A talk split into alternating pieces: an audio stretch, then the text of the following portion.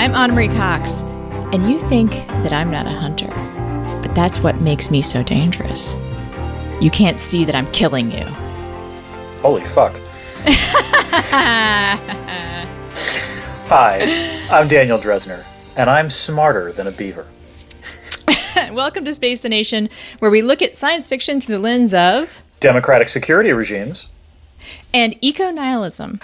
Today, we'll be talking about Prey. We're almost at the end of Hot Sci Fi Summer, Dan. This is our penultimate episode. Correct. Uh, we're going to do a special episode in which you and I review our own personal hot sci fi summers. right, including not just the sci-fi stuff we watched, but also the other stuff we enjoyed. Well, I whatever believe, we yes. liked. Yes, exactly. What we did on our summer vacation, Dan. Ooh, that is oh, actually this what is we're awesome. doing. and that's actually the perfect transition to fall, because like you always had to do that, you know, when you went back to school. This I is like our that. That's great. audio, what I did on my summer vacation awesome. essay. Yes, I like this. This will be good.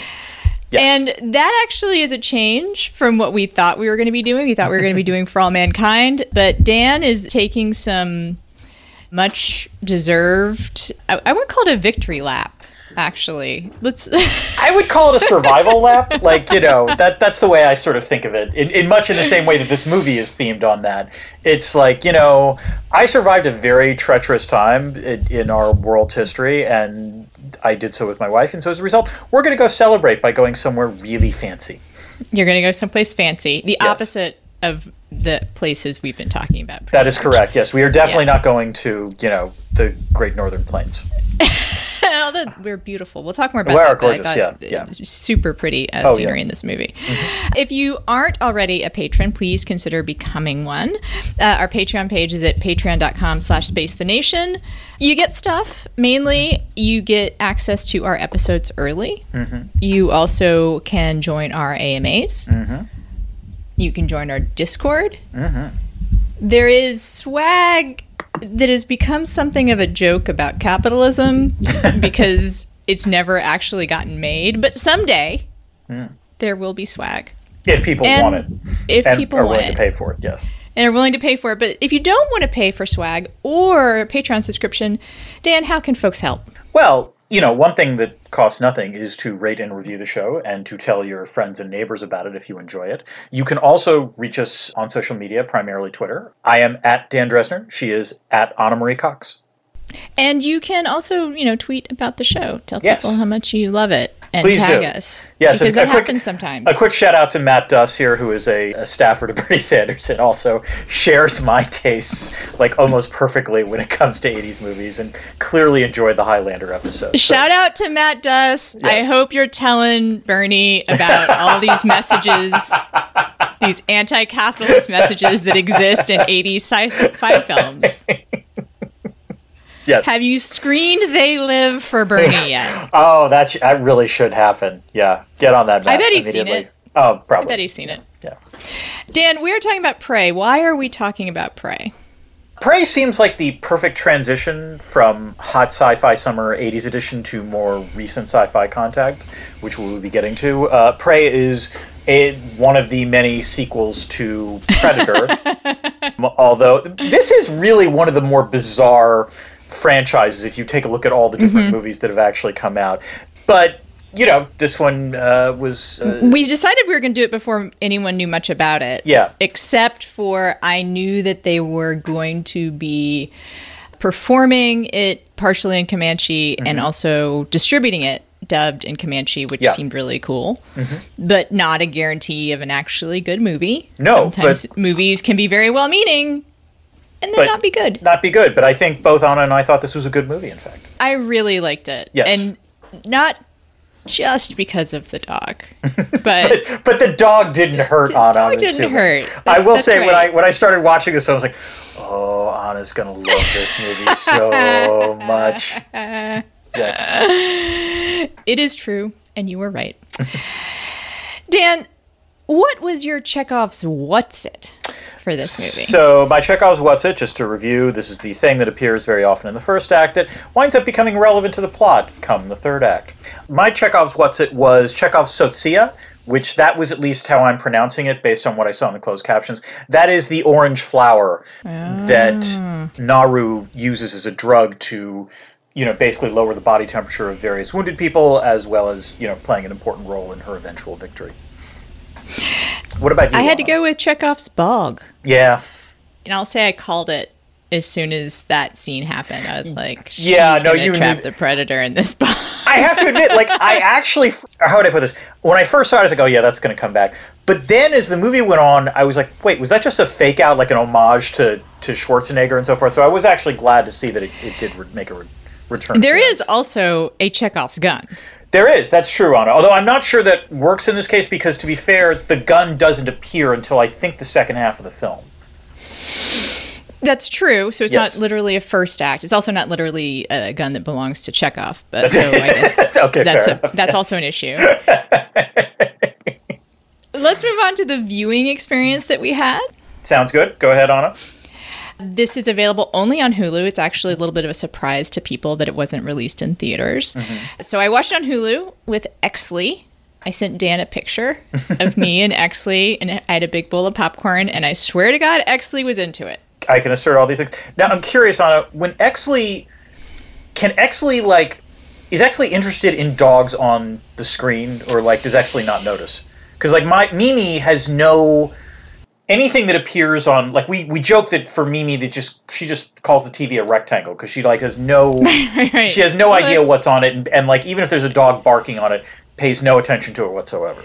But that's It's not true of all strange what will what will capture his attention. He was at one point watching the movie. oh, okay. Like seriously, Uh, but I will say the animal in the house that really is fascinated by televisions is is the murder kitten. is Molly Murder Kitten? Molly Murder Kitten, who is learn. She jumps up on them. She wants to attack them. Only I've I have a couple TVs. One of them is on a you know console, and that's the one I worry about because she. I think I've said this before. She'll Yeah. leap up behind it and then do like "Hang in there, Friday." Yeah. Hang in there, it's Friday, kitten on the back of the TV. the TV in my bedroom is mounted on the wall. She is eyeing it. Oh, she that's is not like, good. she'll sit at the end of my bed and I can see her just like That's her K two now. yeah, yeah. Okay. I'll let y'all know how that works out. I too watched it on Hulu. Even though there's not a ton of dialogue, I watched it with the closed captioning on, which I actually think was. I'm not gonna lie, it comes in handy at times.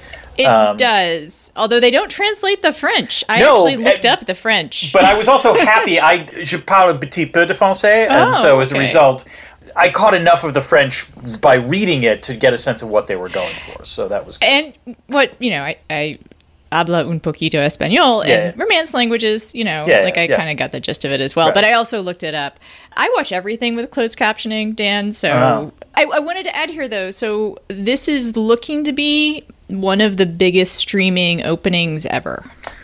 It should be, frankly. I, I'm actually. Yeah. I we should. I think it's hard to get numbers on this, but everyone's everyone's saying it's one of the most successful launches on a streaming service ever. I'm not surprised this is a seamless transition. I would add to the story behind the story because this has a cinematic feel to it. This is a this Yeah. is a movie that I suspect would be even better to watch on a big screen because, among other things, there is some gorgeous scenery that we see, and I suspect like the fighting would also be really good on the big screen, which raises the question.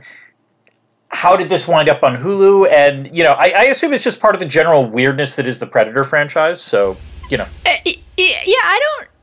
I actually didn't find out much about why it was on Hulu. I know okay. Dan Trachtenberg is the director. He Right. is. This is his only his second film.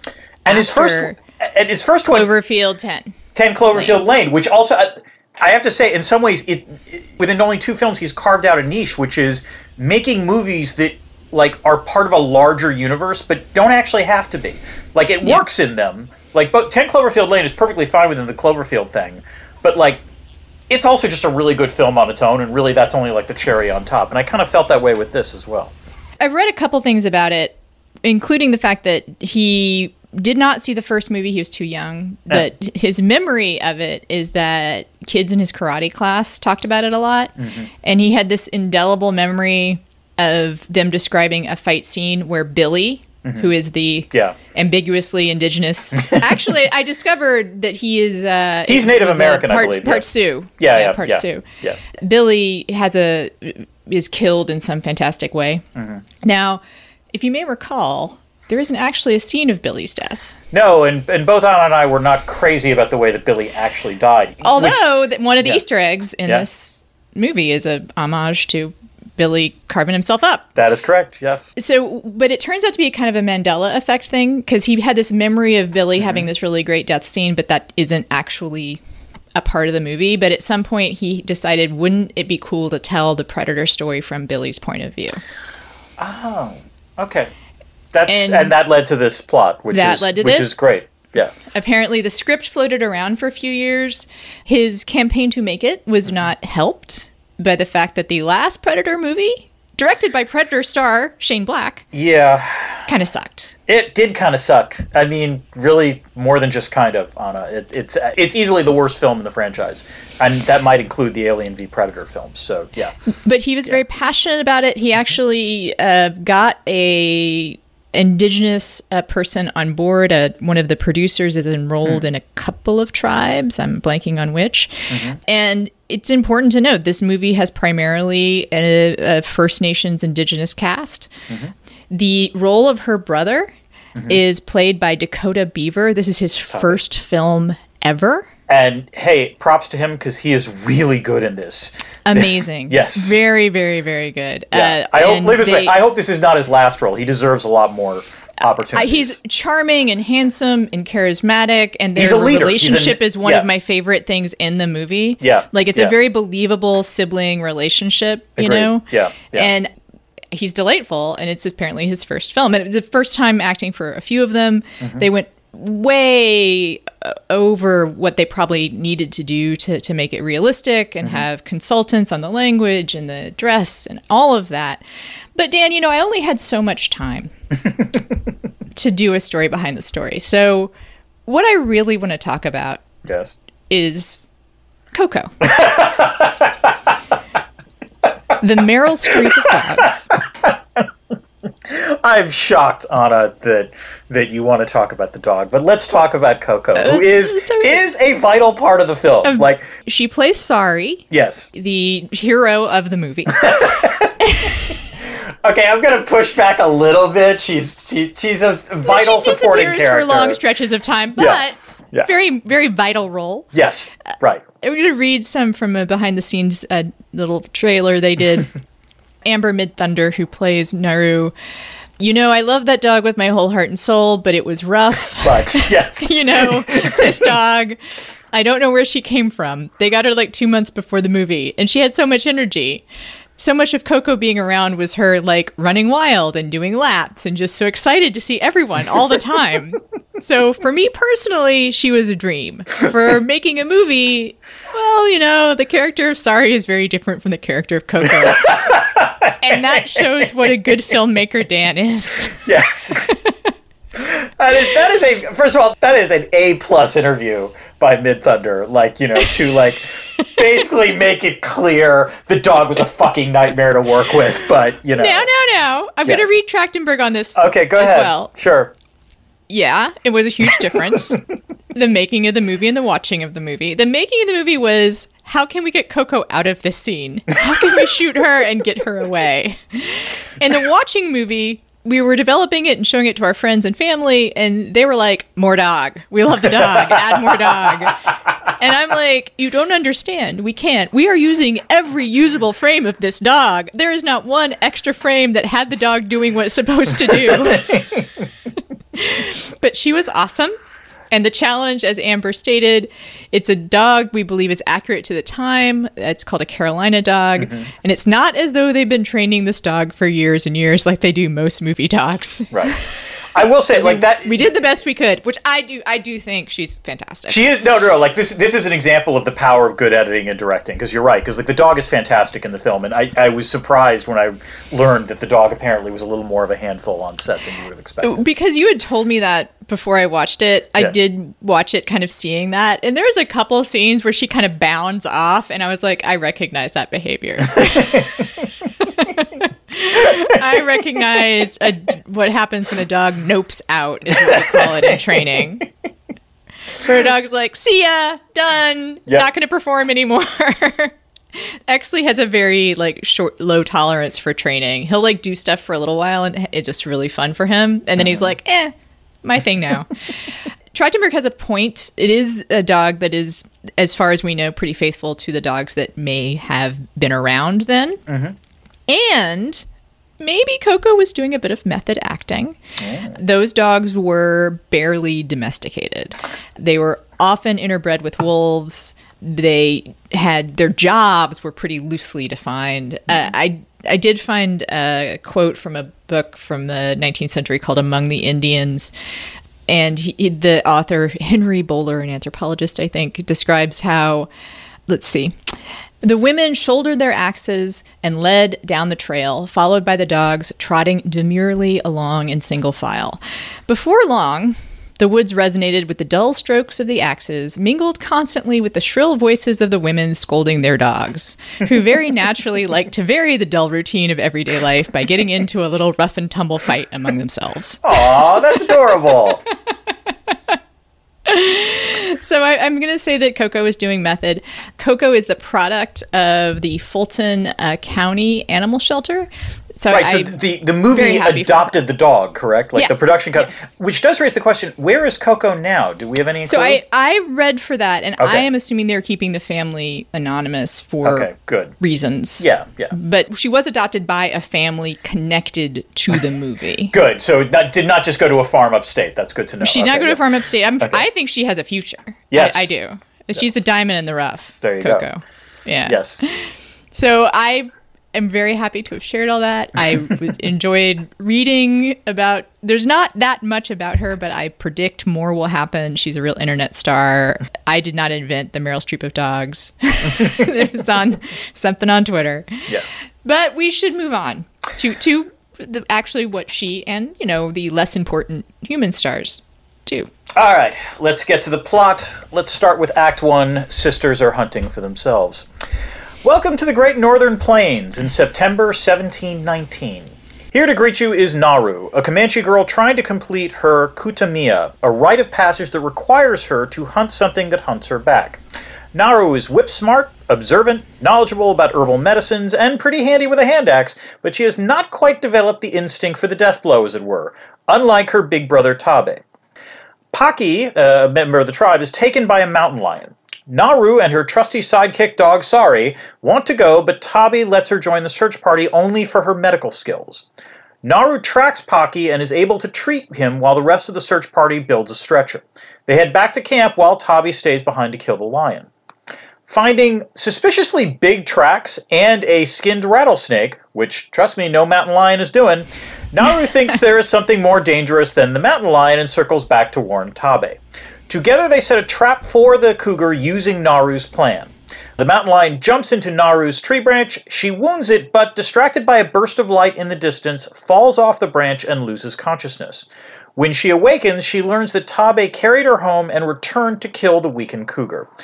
Ana, we talk a lot on this podcast about world building, and I, I would say that the thing about the world building of this Comanche community is it's incredibly economical. It does not take that long to get a sense of who Naru is, who Tabe is, and what their role is in this community. Would that be a safe statement?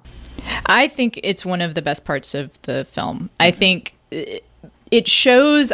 I think the involvement of indigenous people because there's not much time spent at all kind of showing them like being indigenous. Do you know what I mean? There, there's no, for lack of a better way of putting it, I apologize. There's no Indian splaining in this. Yes. right. It's Yeah. just you're just dropped into their world. Yeah, yeah. And there's no attempt to like make it overly true to what we stereotypically might find, you mm-hmm. know, in other movies. One of the ways they do that, and I don't know if you notice it, but the language is very naturalistic hmm. and very almost like ahistorical. Like they just they're Yeah. kind of sarcastic with each other. They have like a shorthand with each other. Yeah, there was a brief moment where I was like, "Is this April Ludgate, the April Ludgate of the like you know Great Northern Plains?" Because like Midthunder looks a little like Aubrey Plaza, circa Parks Yeah. and Rec, and she has a li- she had a little bit of that kind of tone. And you're right, But like the- usually, yeah, and usually in movies and racist movies about indigenous people, they will be given dialogue that's like uh, the way that people in you know fantasy worlds talk in English accents. Right, They're like yeah, they're yeah. made to sound uh, somehow There's no articles used, and like it's a eh, yeah. yeah, uh, and even if they're supposedly speaking their own language, Right. it, it's, it's they're made to sound somehow like they're not facile with their own language. Right, it's either that or it's the noble savage thing. It's one of Right. those two tropes that are used Exactly. So I kind Yeah. of appreciated that they sounded like teenagers. That's true. Yes, and this gets to Because they would sound like teenagers if you dropped, if, you know, they Yeah. sounded like teenagers to each other, however it is that teenagers talked back then. Well, in some ways, this gets to the the strongest human relationship in this film is between Naru and her brother um, Tabe, and it's an incredibly realistic and grounded one, and one that, by the way, is not like just Naru is always right and Tabe is always wrong. It's at, like it's a you see why both of them do the things they do, and it's a mutually supportive relationship. It's kind of Yeah. it's it's a you know sibling relationship, and one of the more functional ones. Yeah. and I was shocked as you were to find that that was uh, Dakota Beaver's first role. He's, Yeah. Oh, he's- I, he's got a career ahead of him. No, like he, I mean, he plays like the what essentially winds up being like a war leader in this tribe, and you can he is utterly believable in that. Like he's got a quiet charisma about him. It's really interesting.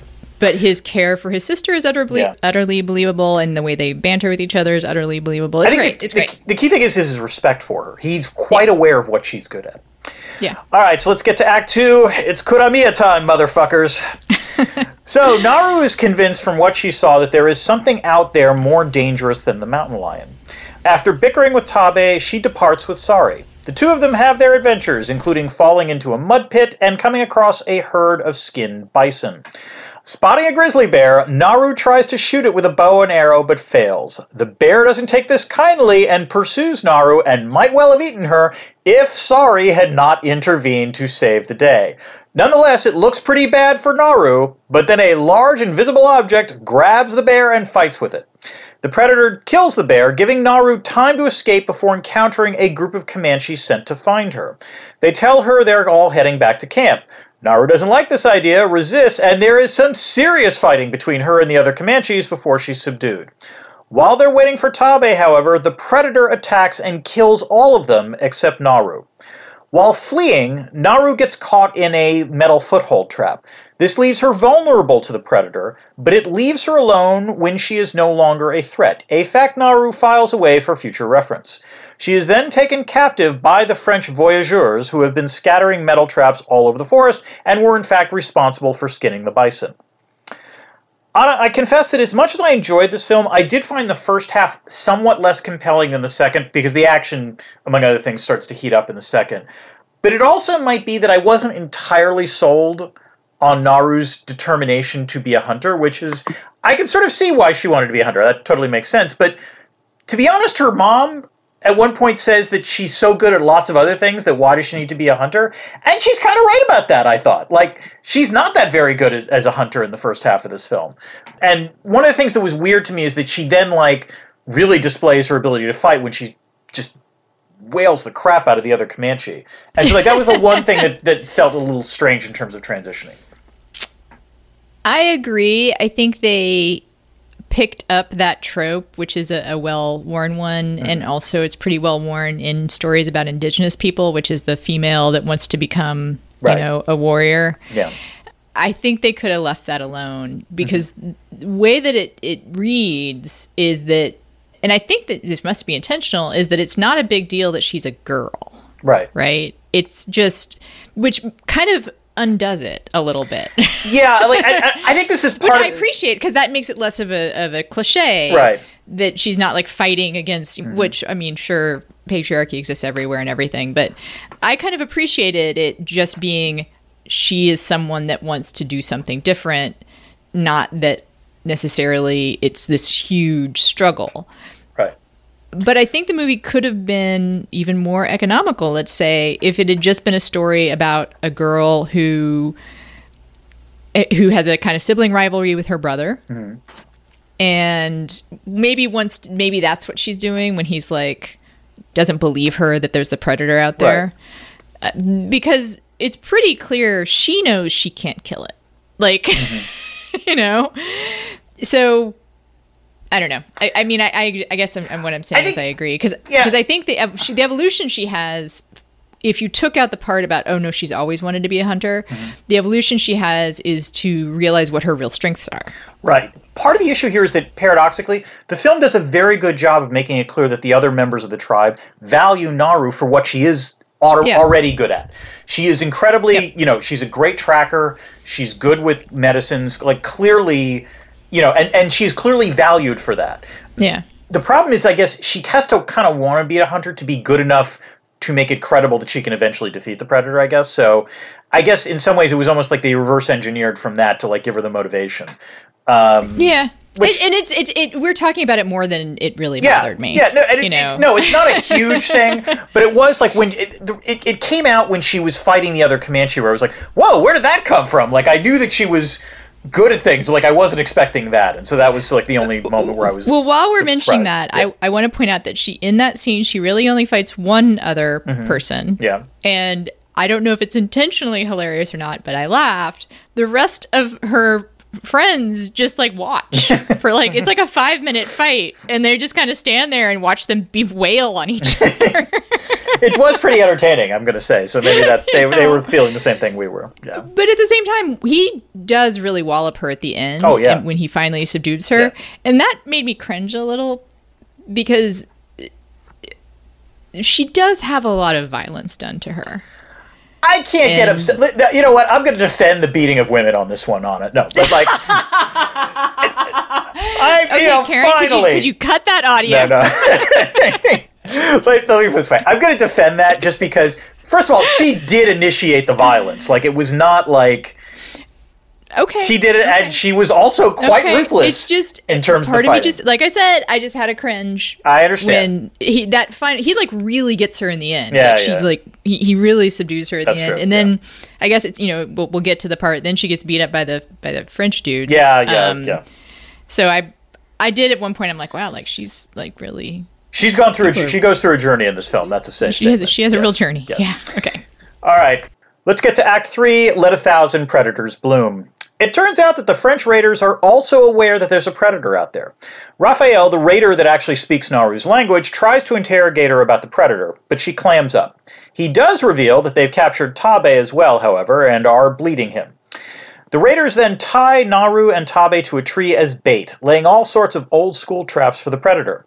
It's safe to say this does not work out according to plan, as the predator does not go for the bait, but rather for the French voyageurs. They get in a few decent shots, but their muskets also misfire a lot, and in the end, the predator slaughters most of them in pretty ruthless fashion. Tabe and Naru manage to escape. Naru returns to the French camp to rescue Sari, while Tabe goes to get some horses. Naru stumbles across a dying Raphael, who begs for medical assistance in return for his flintlock pistol. Naru takes that trade and gives Raphael the herbal drug that causes his body temperature to drop. At that moment, the predator shows up again at the camp. Raphael tries to play dead, and Naru sees that the creature cannot see him, only killing him when he steps on Raphael's wounded leg, and Raphael obviously winces in pain. Ana, one of the things I do like in this movie is how Dan Trachtenberg sort of uses both sound and sight markers to make it clear where the predator and Naru are in relation to each other in the forest. I was just sort of curious that worked for you. That's particularly true in the first half of the film before they actually like actually fight each other. But like there are times where like you see one thing and you realize, oh, that's the rabbit from the other thing, or you know, you hear a sound and you realize, oh, then you hear it again and see in relation to it. I just thought that was extremely well done. I'll just use the word economical again. Yes. This is a- a 90 minute movie, Yeah. which we, we don't get a lot of these days. I appreciate a good, efficient movie. Mm-hmm. And there's very little wasted imagery, wasted dialogue, wasted, you know, sound design. And it, I, I really want to see more movies from this guy. Yeah, he's You know? I, you know what actually would be good? Like I want to see him make a movie like it's not in a larger franchise. I'm kind of So, curious what he um, would do. Yeah. I should have put this in story behind the story. Mm-hmm. But speaking of, of, if we really want to see another movie from him, Yes. he is on board to direct the reboot Uh. of Waterworld. Oh God. Oh, Ana, I have such mixed feelings about that. But when I say economical, Yeah. and I say Waterworld, your obviously brain explodes because that's like matter and antimatter. Yes. So in a way, it's actually a perfect. He can't make it any worse. So, like, I'm actually kind of curious. That's a fair point. Yeah. And it, an economical Waterworld is going to be incredibly. I mean, because Yeah. you know what is bad about the movie is how fucking bloated it is, Yes. right? yes. So, someone with an eye towards a very unfussy storytelling that could work. could be. yeah. It'll be very different. That's It interesting. All right, we'll have to see. All right, let's close with Act 4 Naru v Predator. Tabe arrives on horseback to rescue Naru, and together they weaken the creature considerably, and Tabe really does put up one hell of a fight, wounding the predator, but he does lose his life in the end. Uh, Naru and the predator tend to their wounds, and Naru launches her plan to kill it. She knocks the head Frenchman unconscious, severs his legs, and gives him an unloaded gun to use him as proper predator threatening bait. She then digests the herbs to hide her own body heat. As the predator kills the voyageur, Naru uses Raphael's pistol to ambush the predator, knocking off its laser targeting mask. The predator still has a kill shot on her, but Sarii saves the day yet again, Ana. Uh, she- Yes. she flees further into the woods, and there is some serious stabbing that happens, including the predator losing one arm. Naru lures the predator back to the mud pit before using the creature's mask to turn its own projectile weapon against itself. Mission accomplished. The predator dies from its wounds, and Naru severs its head and paints her face with its neon green blood. She brings the head and the pistol back to her tribe, where she is promoted to war chief. Naru warns that they need to move because they are no longer living in a safe space. And the Comanche live happily ever after. Roll credits. Ana, the credits do suggest. I don't know if you watched them like long enough. Like it, it's not like there's an after credit scene, but like there's sort of, I assume Comanche drawings that are like sug- Pictographs. pictographs that sort of Yeah. uh, tell the plot. The the last pictograph suggests that the predators will in fact return en masse, and also Raphael's pistol turns out to play a part in predator lore, suggesting the battle will not end well for the Comanche. Because, as it turns out, this pistol was also the pistol that Danny Glover's character is given by a predator in Predator at the end of Predator 2 which means that at some point the predators are going to get this gun back. So I don't know. I, I do admit that given the subsequent history of the tribe, maybe fighting the predators was their best bad option. I don't know, Ana. We might talk about this a little more. Maybe we can talk about it here, but it is a not very subtle point of the movie that the real villains are the white guys. and to me, I don't think you're wrong mm-hmm. because in the suggested, you know, worldview of the movie, the predators and the Comanche fighting each other is more of a fair fight Right. there is more honor. Yeah. There is uh, respect. And that's not what happens in history, in terms of Correct. when And the colonists uh, take over. I will say this is also the smartest thing that I think Trachtenberg does in this film, which is to stress that point about the predator, which is that the predator actually, like, as much as it's a big bad and so on and so forth, and this is the one consistent through line throughout all these films, it does have a code of honor, which is it doesn't hunt the helpless. It only goes mm-hmm. after it. It also only hunts things that hunt can hunt back, as it were, and so that that's extremely well done. and has respect for those that can best it Yes, as well. yes, That's that's the whole the gun getting given right. back. That's the element of Predator 2. exactly. Yes, yes. Fair enough. Yes. So many questions uh, about the future uh, in this movie and how it's supposed to play out. But I also have a question for you, Dan. You do? Well, go ahead, Ana. Is there IR in this movie? Ana, not every smart creature is easy to train, but every smart creature can see the IR in this film. Which is like the original Predator, which we talked about last week. There is just some good meat and potatoes IR in this film, but with a feminist twist, I would argue. So the meat and potatoes part, this is just simple realism. So all the actors in this film, from the Predator to the French trappers to the Comanches, are interested in finding the biggest threat.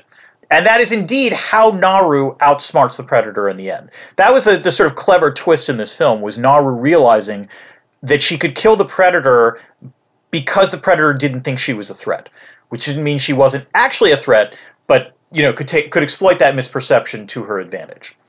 And you know there are plenty of examples of this. The predator obviously just wants to kill anything that's a threat. The French trappers perfectly happy to hunt anything and everything. Indeed, the French trapper strategy is to, you know, of, of, colonization is in fact to just kill the Comanche's food source, which is why they kill all of those bison out there. Also, much like Kenneth Waltz's version of realism, the purpose of Kutamia is not to hunt but to survive. In other words, Waltz as a realist did not say that, that actors were trying to maximize their power. They were just trying to maximize their security. They needed to survive. And in some ways, that is the whole point of the Kutamia, you know, uh, rite of passage among the Comanches. So that is also simple realism. Now, that said, there is a feminist twist to this, which is there's various strands of feminist theory in IR, but one of the ones is just simple liberal feminism, which argues that essentially societies that empower women, on the whole, will survive and thrive in international politics better than societies that don't. That, as a general rule, in some ways, it's sort of an almost, and it's like a feminist version of the democratic peace, which is that countries that tend to empower women more by giving them franchise, the voting franchise, or what have you, are much less likely to go to war with each other. But also, when they do go to war, are more likely to win because they know they can mobilize the entire resources of the country, including, you know, half the population, which is women. Um, and I think Naru's tribe definitely qualifies here, in stark contrast to the French.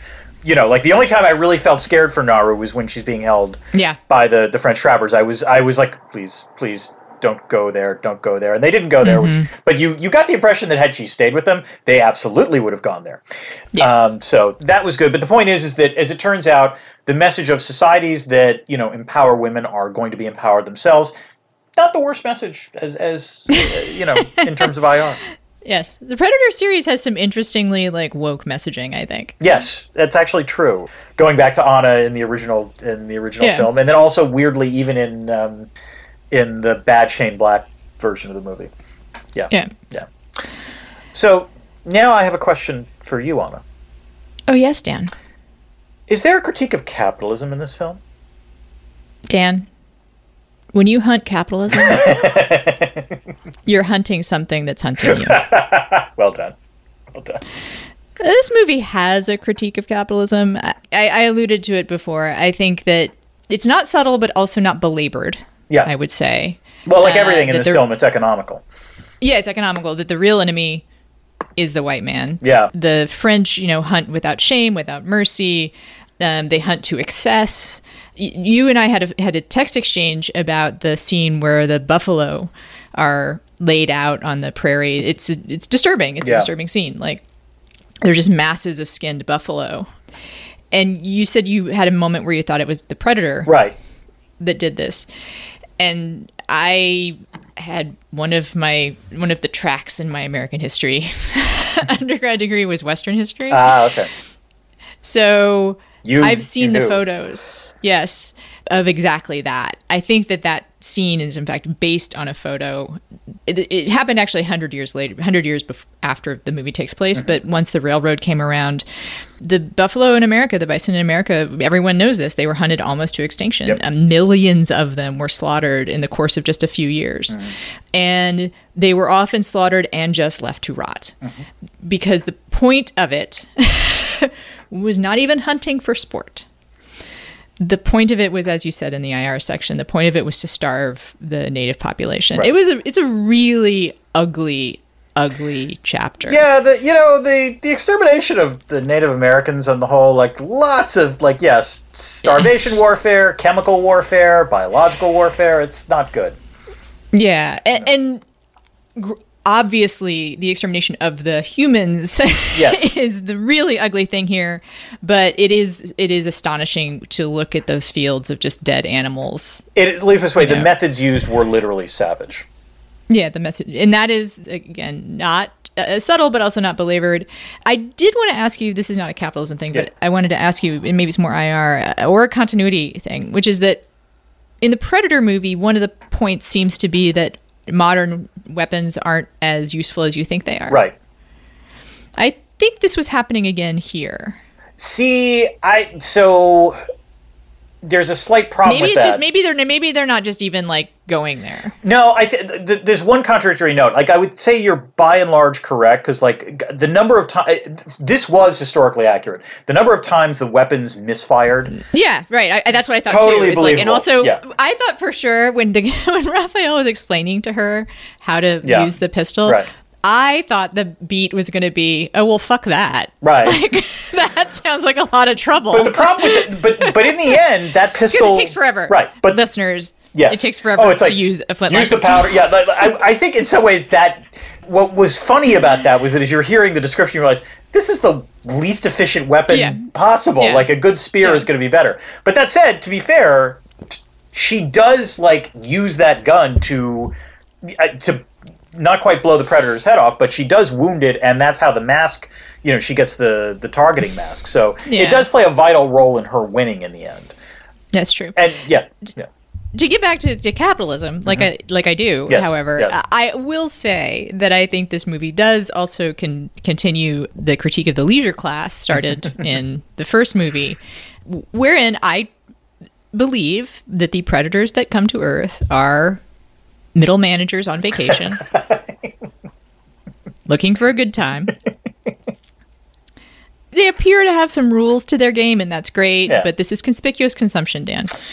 It's an interesting question. I like. I, I think what we're missing at this point is actually a movie from the Predator's perspective. Yeah, we said that We last said that time. last time, but we the need to- Rosencrantz and Guildenstern Yeah. movie from the uh, Yeah, like what of- would be of- of hysterical this is like you know the people who have to man the pre- like uh, you know manage the Predator ships like was they're leaving. It's like oh god, this guy again. I almost see it as like a Fantasy Island reboot. yes, there we go. where the predators that come to Earth, this, they're fulfilling their fantasy. They're like, oh, I get to go be the big hunter, and then there's like a predator, Mister Rourke, Mm-hmm. up in space. Like, oh shit. Like he's gonna get killed. Another one's gonna get killed. Another one just doesn't really take into account the creativity of this species. Fair Anyway, enough. uh, oh, Oh. oh my gosh, it's pieces of people. Oh, ooh, ah, gross. Ooh, Uh, it's the debris field. yes. And this is where we talk about the stuff we didn't already talk about. Always have a few things at least. Dan, what about you? just a couple of things.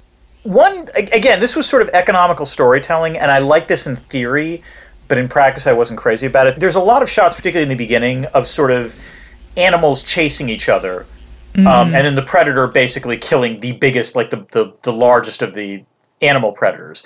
And like that was one of those things where I was like, yeah, I like these shots. This is good. The problem is, is the CGI was not great for me, or it didn't work for me. Like it was obvious these were all CGI animals, and so it doesn't. In some ways, it was jarring relative to the rest of the film because most of this film there's almost no special effects. It's just the special effect is the scenery, which is spectacular.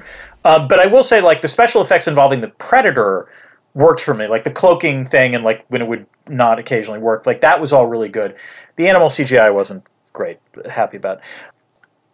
I don't know how to like. Maybe this is because I like the actor who played Tabe so well, but like he was so resigned to dying at the end. I wasn't crazy about that. Like, you know, I kind of bought it. okay, I think maybe this is a, you know a, a time where being economical in your storytelling can you know make it harder to sell this stuff. yeah. I mean, like intellectually, he does. But yeah, they were so overpowered. right. I mean, that's that's true. Yeah, yeah. it's it- what he recognizes and i think he basically says this right Yeah. is that this guy you know this thing has all the cards Right. Well, with Right. and his point was he went back to the how he killed the mountain lion, which is he says that Yeah. like you weakened it and then I killed it, and it's basically we're going to do that in reverse this time. Right. And I, in some ways, intellectually, he says the right. He says the thing he has to say, which is no, no, no. The predator sees me as the threat. It's going to continue Yeah. to go after me, which is fair. But like. I don't know. I was kind of surprised he didn't at least try to make a run for it. I, would, I don't know. It was. Uh, right. that said, it was a truly righteous predator kill, and I was very happy. I was very Yes. satisfied about that. But I was also satisfied the scene where the predator just kills all of the French trappers was just satisfying. immensely sad. It honestly might be the most immense, like satisfying scene in the entire Predator franchise. And, and this was the discourse on Twitter that pointed out, which I think is absolutely correct. Like this is one of the directions the Predator franchise can go, which is just plop down the Predator in like other settings where it's just surrounded by other predators that you don't mind if he kills. So add a predator to the John Wick franchise. you know, I think Predator as John Wick That would be good, would be yes. good. Ana, you will appreciate this. My contribution to this was add Predator to the Margin Call film. Where it's like the Predator five and, and, uh, like you need like five Predators against the Jeremy Irons character because that's I, how I think ruthless he is. Succession would also be a That's good good, place yes, to, yes, to yes. drop drop the Predator in. One last thing, which is there, we'll talk about this a little bit more. There's there's lots of callbacks to the Predator franchise. The one I actually like the most, which I haven't seen a lot of people talk about, was just the simple last one Oh, yeah. of Naru yelling to the Predator, "Come on!" the same way that Schwarzenegger did at the very end of the first film. I don't know. That was just it, that really worked to me. Uh, worked for me. It is somehow better though. Like it is. It's not as ridiculous somehow. Like I Right. don't because Schwarzenegger like maybe he just goes on too long, but it is a clear callback. She's even in like a, a similar like physical position. Right, and she's got like mud all over at that point. Yeah, yeah, yeah. yeah. yeah. I mean, it might be. Midthunder might also be a better actor, though, Ana. Um, yes, I possible. Yeah, but Yes. like, we, it this way, one of the things I did buy, and this was crucial for this film, is not just that she is a hunter, but that she enjoys the hunt. And like that's something you had to get a sense of to enjoy this film. Mm-hmm. Yeah. I think. So there are a bunch of Easter eggs. Okay. Yeah. Just let's just go on with those. This is Yeah. kind of my brief field, but also I did Google them and I caught most of them. Yeah. Hmm. The line "You should be helping," said to her, is also said to Anna in the first Oh, film. that's right. I'd forgotten that. Okay, yeah. That's right. Yeah. We spoke about how they cut Tabe. Tabe's chest in the exact same way Billy cuts his own chest. It makes more sense Yeah. in this movie. Yes. There is, of course, if it bleeds, we can kill it. Oh yeah. Yeah. again, there are better actors in this movie. A lot of the stuff that is a repeat of the lines from the first movie lands so much better because it's just better acting. Right.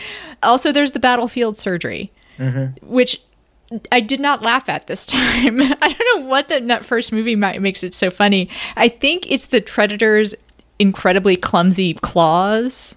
Like manipulating Yeah, like the yeah, battlefield stuff, and it just looks so awkward. Right. and like surely the predator would have different tools and not just be using stuff that looks like human tools. Anyway this is a question and maybe i should have asked earlier which is i believe but just want to make sure this predator is supposed to be itself less technologically advanced than the one in the original movie right? Because the original movie takes place hundreds of years later. Yeah, I think that's safe to say, and uh, we can see that because like the Predator in the in the original movie like has uh, lasers or like energy weapons that it can fire.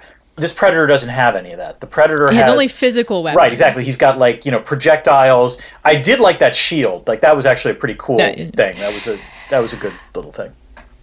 as a non-gore person Mm-hmm. i will say for people who haven't already seen this movie although you should see it and i guess we've already spoiled everything Yeah. but i appreciated that the gore was judicious it, there is gore Right, but I would say it's less gory than the than the first film actually. and it it seems pretty uh, God, we have to come up with another word for economical. It's like it's used when it needs to be used. The one it's also scene where- suggestive more than like in the film, as it were. the one death that I had to kind of like turn my head. Yeah. The net that serves as a cheese grater. Oh, that was good. I like that. No, no, no, no. That was an awesome device, and I think partly it helps. Again, like it, the clever that actually shows Trachtenberg's skill because you see what's happening, then the camera pans down, Yeah. and like all you then It's just the idea of it. Right, but that's was the like, one, that's oh, why it works. Is that what what Yeah, what the movie yeah. does really well is you don't actually see many severed heads or like or it's certainly Mm-hmm. not in focus or anything like that. But what Trachtenberg does really well in this film is make your imagination do the work that he doesn't have to do. I will say Mm-hmm. there's a couple places where the Predator's uh, code of honor does not. We have some glitches. Oh yes, One is when he kills poor Raphael, who is clearly not a threat, yeah, but maybe he was startled. right. I would say that might have been like an instinctive. Startled. Yeah, yeah. And the other thing is, bombs do not feel very sporting to me. Did- like, or, or he has that basically like he he he drops a thing that's beeping, and like all the oh, Frenchmen Oh, that's are like, right, "Oh, yeah. what is the beeping Yeah, thing?" that's it's right, not a that's right, bomb, but yeah. it's like a. It's not a thing that you have to aim and Yeah. shoot and have a lot of skill to Yes. deploy. It's a cool weapon, Right. but it just doesn't seem like something. Well, in some ways, that's consistent with what I mean. The hunter's point of you know the, the macho hunter. Here's what I would say about the predator as a as a general species in this thing, which is the predator in theory has a sense of honor and will often abide by it, and you know by and large abides by it, even in this film, but doesn't completely abide by it. And yeah, like when the, when the going well, no, when the going gets tough, the predator is like, "Fuck this shit! I'm just going to kill these people." You know, like that's that's Yeah, how I thought about true. that. And Yeah. we're all hu- we're all flawed. Yes, exactly. Uh, you know, none of us is perfect, not even the predator. Before we close out, Dan, let's talk about the language of the film. yeah, languages of the film. languages of the film. Yes, there are three Mm-hmm. Yeah. spoken. My understanding is that Trachtenberg actually wanted to film the entire thing in Comanche. Oh, It was not the French speaking, Right. but every all, all Yeah. the Comanche parts were supposed to be spoken in Comanche, Mm-hmm. and the actors all auditioned in both English and Comanche. Oh, damn. Even though some of the actors are not enrolled in that tribe, Right. but they were given short pieces. It wasn't like they had to learn Yeah, Comanche yeah, and yeah. then, you know, and I think it was a wise decision to not do that. Yeah, I think so. I mean, you know what? How would I put this? I've always actually, and here's goes back to the original Predator. The original Predator was directed by John McTiernan. Yeah, One of the best things McTiernan ever did is it, one of the opening shots of The Hunt for Red October, where you're in the sub, uh, you're in the Russian sub, and you hear the the character speaking Russian, and like the camera zooms in, and you hear the character say the word Armageddon, and then suddenly it pulls back and he's speaking English. But the clear implication is yeah, we are hey look, you know viewers we are switching from russian to english. They're still speaking russian but we're just doing this thing as you know. And that is what is he, happens here. right but he doesn't It is- I, it- I wish more people would actually use that establishing shot is what i'm saying. Yeah. like because we were we were saying i wasn't sure watching this are they speaking english or are they speaking comanche? Because like there are times where they actually speak comanche. Most of the time they're speaking english. And that was so like i was like do they know english i wasn't entirely In sure about that In the imagination of the film, all that English is Comanche. which seems more accurate and i, I totally bought that And there is a dubbed version of Comanche, which apparently everyone was very excited to do, and even Raphael learned Comanche for his oh good for him part where he speaks to Naru. Yeah. And it's the only the only the second film uh, in America ever put out in a indigenous language. The other one being Star Wars, and everyone's just super excited about this movie. I think, and it's true, we're seeing a kind of renaissance of indigenous people doing really cool films and television. There's Reservation Dogs. Also on hulu Rutherford, on food. There's Rutherford, Rutherford Falls, mm-hmm. which is on Peacock, mm-hmm. and then Dark Winds, which is the Tony Hillerman adaptation, which was the first TV series ever filmed at a studio owned by Native people oh and has an, had an almost entirely Native crew. Interesting. So cool stuff happening in that regard. The one thing I would add, by the way, which is well, I actually like this choice, is there is some French spoken in this film, as we talked about. Mm-hmm. There's no subtitles whatsoever, you know, and I actually thought that was effective because you don't really need to know what they're saying necessarily, and it adds a little bit of like mystery in terms of like trying to. you know what I thought that ma- was effective about that? It is that Naru and Tabe would not understand. Right, exactly. So it puts you, it situates you in Naru and Tabe's Yeah. position, which I liked. Yeah. So our next show is going to be what we did on our summer vacation. and then after that, I should have mentioned this up top, we're doing a mailbag episode. Yep. And I put it in the newsletter that is actually coming out today. Okay. Please send your questions. It's like an AMA, Mm-hmm. but But recorded. not. but recorded. recorded and more thought out. recorded Yes. and more thought out. Yes. Please send your questions to spacethenationmail at gmail.com. If you could put mailbag in the subject line, it might make it easier for me to find, and I would appreciate that. But yeah, ask us anything in the form of an email, and we'll answer it. Mm-hmm. I think that'll be fun. Yeah. And until then, Dan. Keep this channel open for more.